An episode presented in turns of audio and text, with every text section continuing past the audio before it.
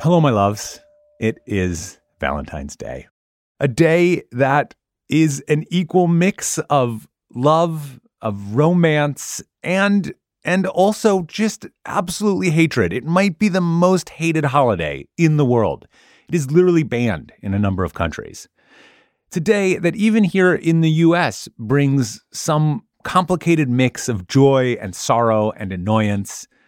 Well, in honor of those complicated feelings, we are bringing you a story of the heart, quite literally. It's also a love story in its own way. So, on this Valentine's Day, I give you Chopin's Heart by our brilliant producer, Amanda McGowan. Take it away, Amanda.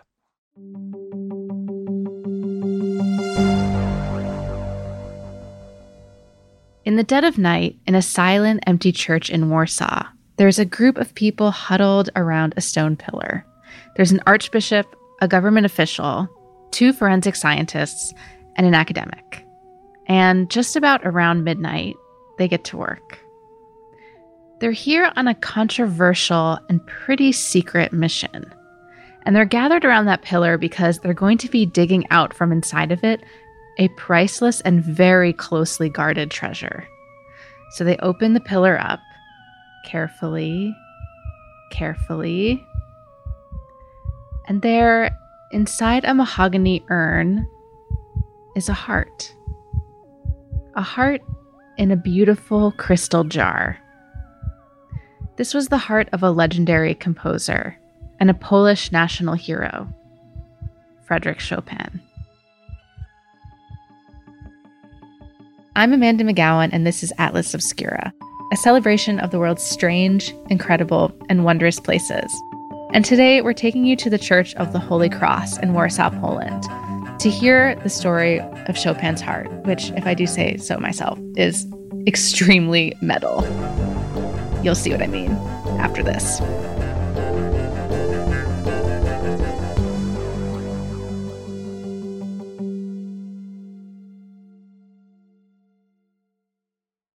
If you're looking for a place where the wide open skies and the towering mountains inspire you to find an untapped part of yourself, you might want to take a trip to Wyoming. It's a place where bold, curious spirits forge their own way on all types of adventures. There is no shortage of iconic, expansive landscapes out there.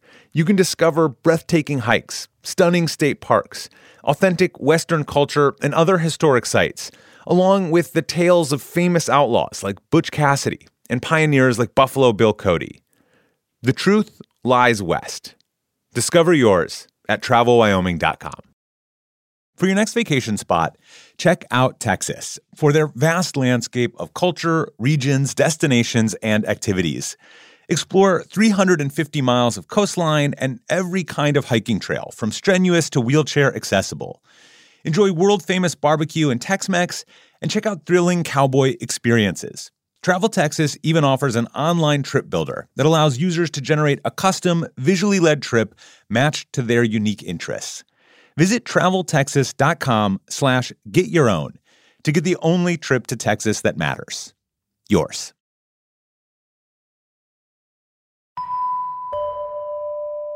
October 1849, Paris. The great composer Frederick Chopin is dying, and everybody seems to know it. Nearly all of Paris saw him on his deathbed, and people would like come in. Ladies would come in to try to get a, a, a glimpse of this man uh, who was reported to be near death. This is my friend Michael Crowley.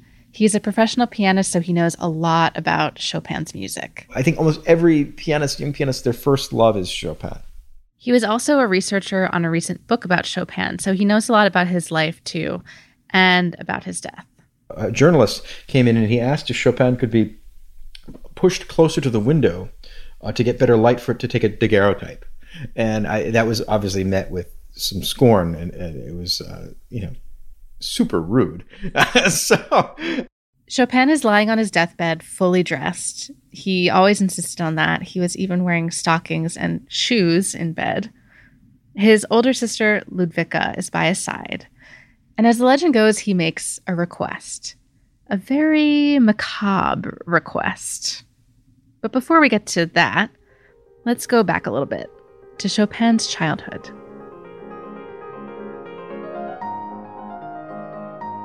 Chopin is born in 1810 and he grows up in Warsaw, Poland.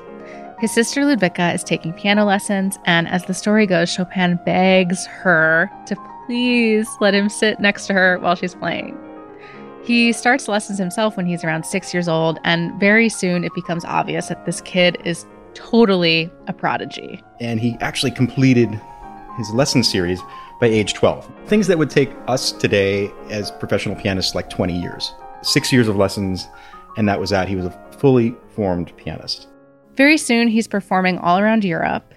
But in the 1820s, he comes down with a serious throat inflammation that looks a lot like tuberculosis. But then his younger sister, Amelia, does get tuberculosis. She ultimately dies. She's 14. Chopin survives his illness, but for the rest of his life, he's always kind of sick. In October of 1830, Chopin is 20 years old. He and a friend decide they're going to take a Euro trip. Classic.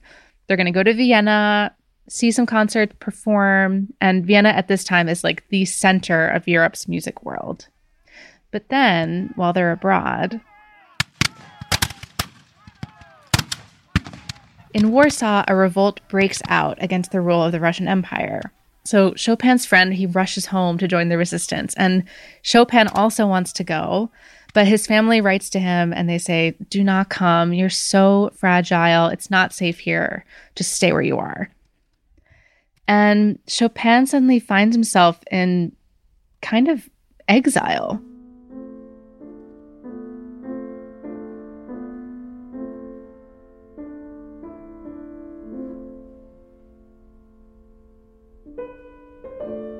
Eventually, Chopin finds his way to Paris. So picture this we're sitting in an elegant drawing room crowded with people. They're all perched on the edges of their seats, leaning in toward the man at the piano. He's thin, pale, and has this long, dark, wavy hair, and he's wearing a beautiful suit with a cravat. He's like totally a dandy. There are images, there are sketches of women strewn around the piano, listening to Chopin, uh, swooning over his very delicate, refined playing. Chopin doesn't really give big concerts. He just does these kind of small, intimate shows. And maybe because of this, his reputation gets bigger and bigger. He was very popular throughout continental Europe with other composers. Um, those who haven't even heard him play knew of him. I do think that Chopin would be something like a, a Bob Dylan type you know the composer's composer, more cerebral, uh, maybe a little less accessible in, in certain ways. One of the people swooning at these salons is named George Sand. Actually, that's her pen name. She's a novelist. And she's also a bohemian like Chopin. She would wear pants, she would smoke cigars, she's legally separated from her husband, has a string of love affairs. She is very scandalous for the time. So naturally, she and Chopin fall madly in love. And George Sand used to even sit underneath the piano uh, with their little dog, and they would. She that's where she felt she was closest to Chopin's heart. Their relationship is a bit stormy, you know, artists. In 1838, they take this trip to Majorca, Spain, thinking that the weather might help Chopin's health because remember, he's always sick, he's always kind of coughing. But instead of sunshine, it rains the whole time that they're there, and they're put up in this really drafty monastery. By the end of the trip, Sand says that Chopin is coughing up basins of blood. And then she writes this novel about an aging actress who falls for a moody, sickly prince. Everyone in Paris who read this book knew that was Chopin, and he was portrayed in a horrible light, cold, withholding. Uh, she found him to be you know, his indifference to her feelings to be absolutely torturous. So the two break up, and all of this time, Chopin is getting sicker and sicker. He's requiring a manservant to carry him upstairs. He could not get up the stairs. He was under 90 pounds. For the last few months of his life, Chopin is bedridden. His sister Ludwika is by his side. And as the legend goes, he tells her that he has this fear this fear that he's going to be buried alive. So he tells her, please bury my body in Paris, but cut out my heart and make sure that it returns to Poland. It's October 17th, 1849, around 2 in the morning. Chopin is struggling to breathe. His doctor brings a candle up near Chopin's face and asks, Are you suffering? And Chopin answers in French, Non plus. No more. And then he dies. He's just 39 years old.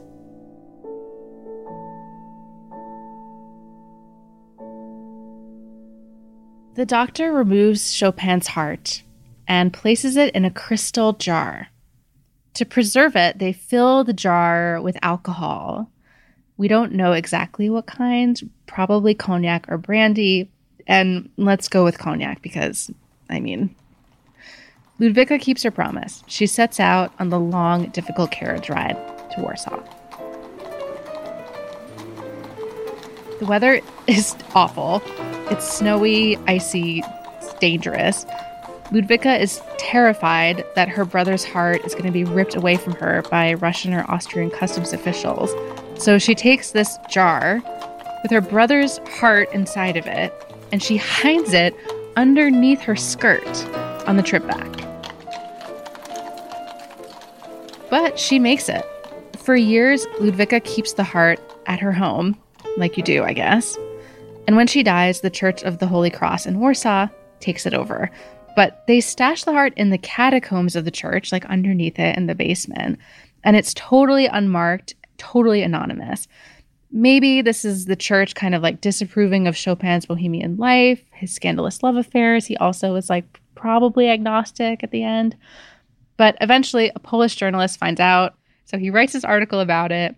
And in 1880, the heart is moved from the basement to a place of honor upstairs. Over time, nationalist feelings start to congeal around Chopin. There is the fate of tragic Poland, which is always kind of grasping for independence, and it becomes intertwined with the fate of the tragic son who never returned home. So Chopin's heart becomes pretty symbolic. In 1944, war is ravaging Poland again. World War II. In August, resistance fighters in Warsaw lead a heroic uprising against the Nazis. Violence rages across the city, including near the Church of the Holy Cross.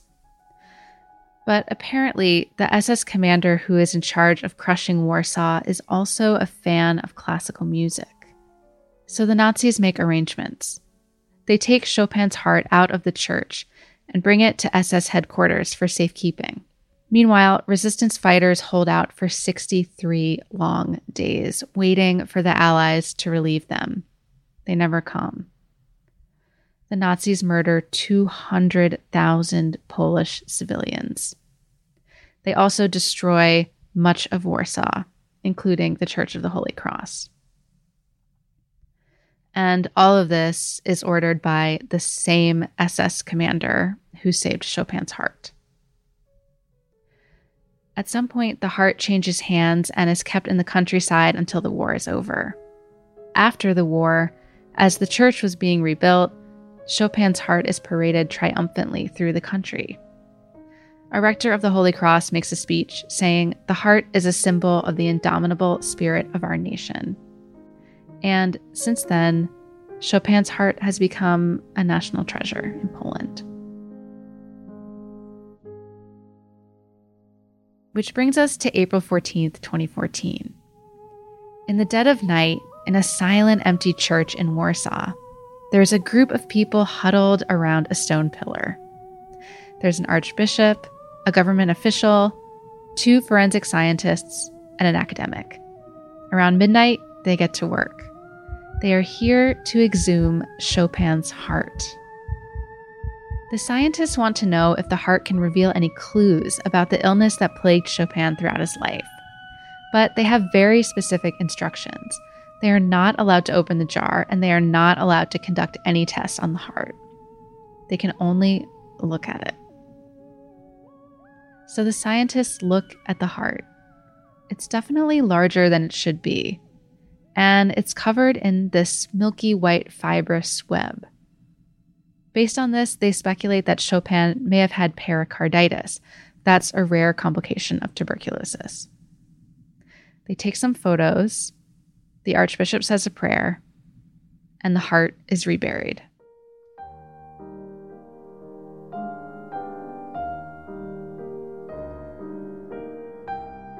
If you like, you can go to the Church of the Holy Cross in Warsaw and visit the pillar that contains Chopin's heart. And in about 50 years, there's actually going to be another team that's going to open the pillar again and kind of check on the heart, make sure it's still in good condition. And you could try to get an invite to that, but I wouldn't really hold your breath. But there is also another way to feel close to Frederick Chopin and his turbulent, fascinating life. It's in his music. Chopin takes you all over the place. You're in this dark place, but then all of a sudden this chiaroscuro of light and happiness and ebullience comes bursting forth. So you have to be you have to be ready for the emotional roller coaster with Chopin. It's it can be very challenging if you're not up, up to it.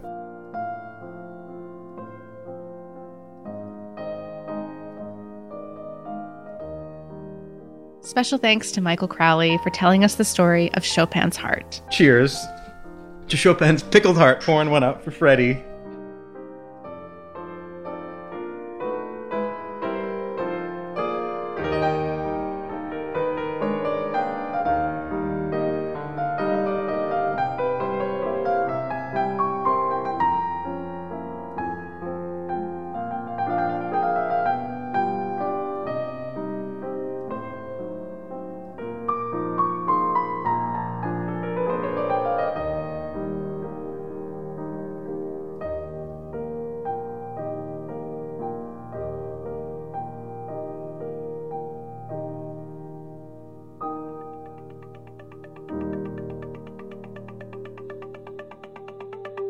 Our podcast is a co production of Atlas Obscura and Witness Docs.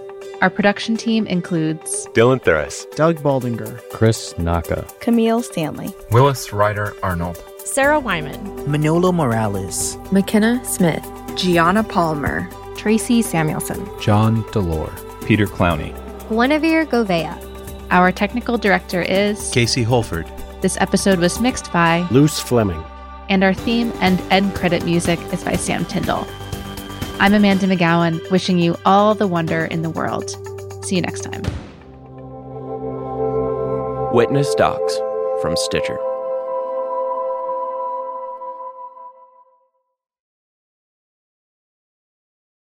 Caesars Sportsbook is the only sportsbook app with Caesars rewards.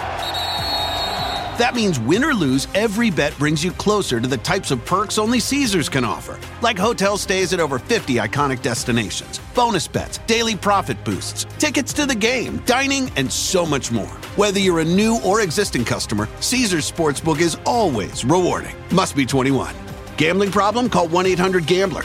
Caesars Sportsbook. Don't just spectate, participate. So many teenagers waiting to be adopted from foster care feel like their lives are over. They've given up hope of having a permanent home and are terrified of aging out with no support system. Right now, more than 113,000 children are waiting to be adopted in the U.S. The Dave Thomas Foundation for Adoption is dedicated to finding them the right family before it's too late. Learn how you can help at davethomasfoundation.org slash learn more.